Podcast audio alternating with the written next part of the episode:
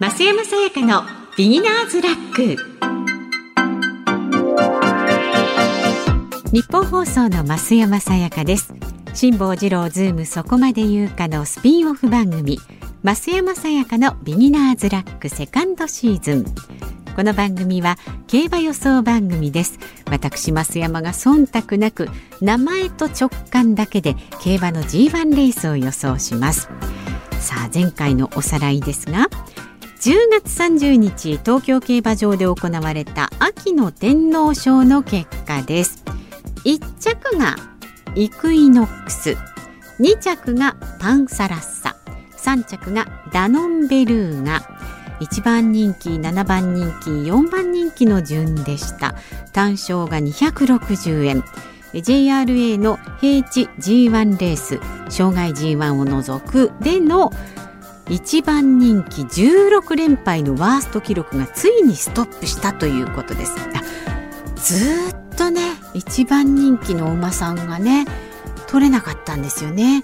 ついにこれをイクイノックスちゃんくんくんイクイノックスくんがね破ってくれたということになりました。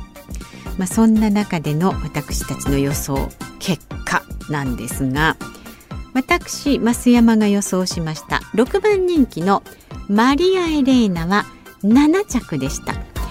マリア・エレーナはねちょっとねもしかしてっていうのがねあったんですよね。私でもダメでしたね。マリア・でエレーナなのに残念。7着でした。で日本放送熊谷美穂アナウンサーが予想した5番人気ジオクリフは9着でした。いろいろね熊谷アナウンサーも掘り下げてくれたんですけれどもね。なかなかこう一筋縄ではいかないのがねでもまたね競馬の楽しいとこなんでしょうけどね。で日本放送の内田裕樹アナウンサーがですね予想した7番人気のパンサラッサは2着でした。前回の菊花賞もねえー、連続で7番人気の2着の馬を的中。え前回も7番人気で2着だった。はあ？7人。まあこれあの1着じゃないところがね内田君らしいじゃ らしいですけれどもね人気7番人気の2着を当てると、うん、ちょっと発想ずらせば1着いきそうなのに。なんかこうやっぱいつも7番人気で2着を選んじゃうあたりがまあいいんじゃないですか？味があってね、はい、いい意味ですよこれ。褒めてますからね。そしてアフロティアフロディアフロディが予想した11番人気のノースブリッジは11着。あの11番人気で11着でね。まあまあまあまあある意味的中ですって言ってますけど自慢にならないですけどね。はい。ちょっとねなかなか私たちの予想パッとしませんけれども、まあ、私はあくまでこれからも名前と直感だけで決めていきたいと思っていますのでね。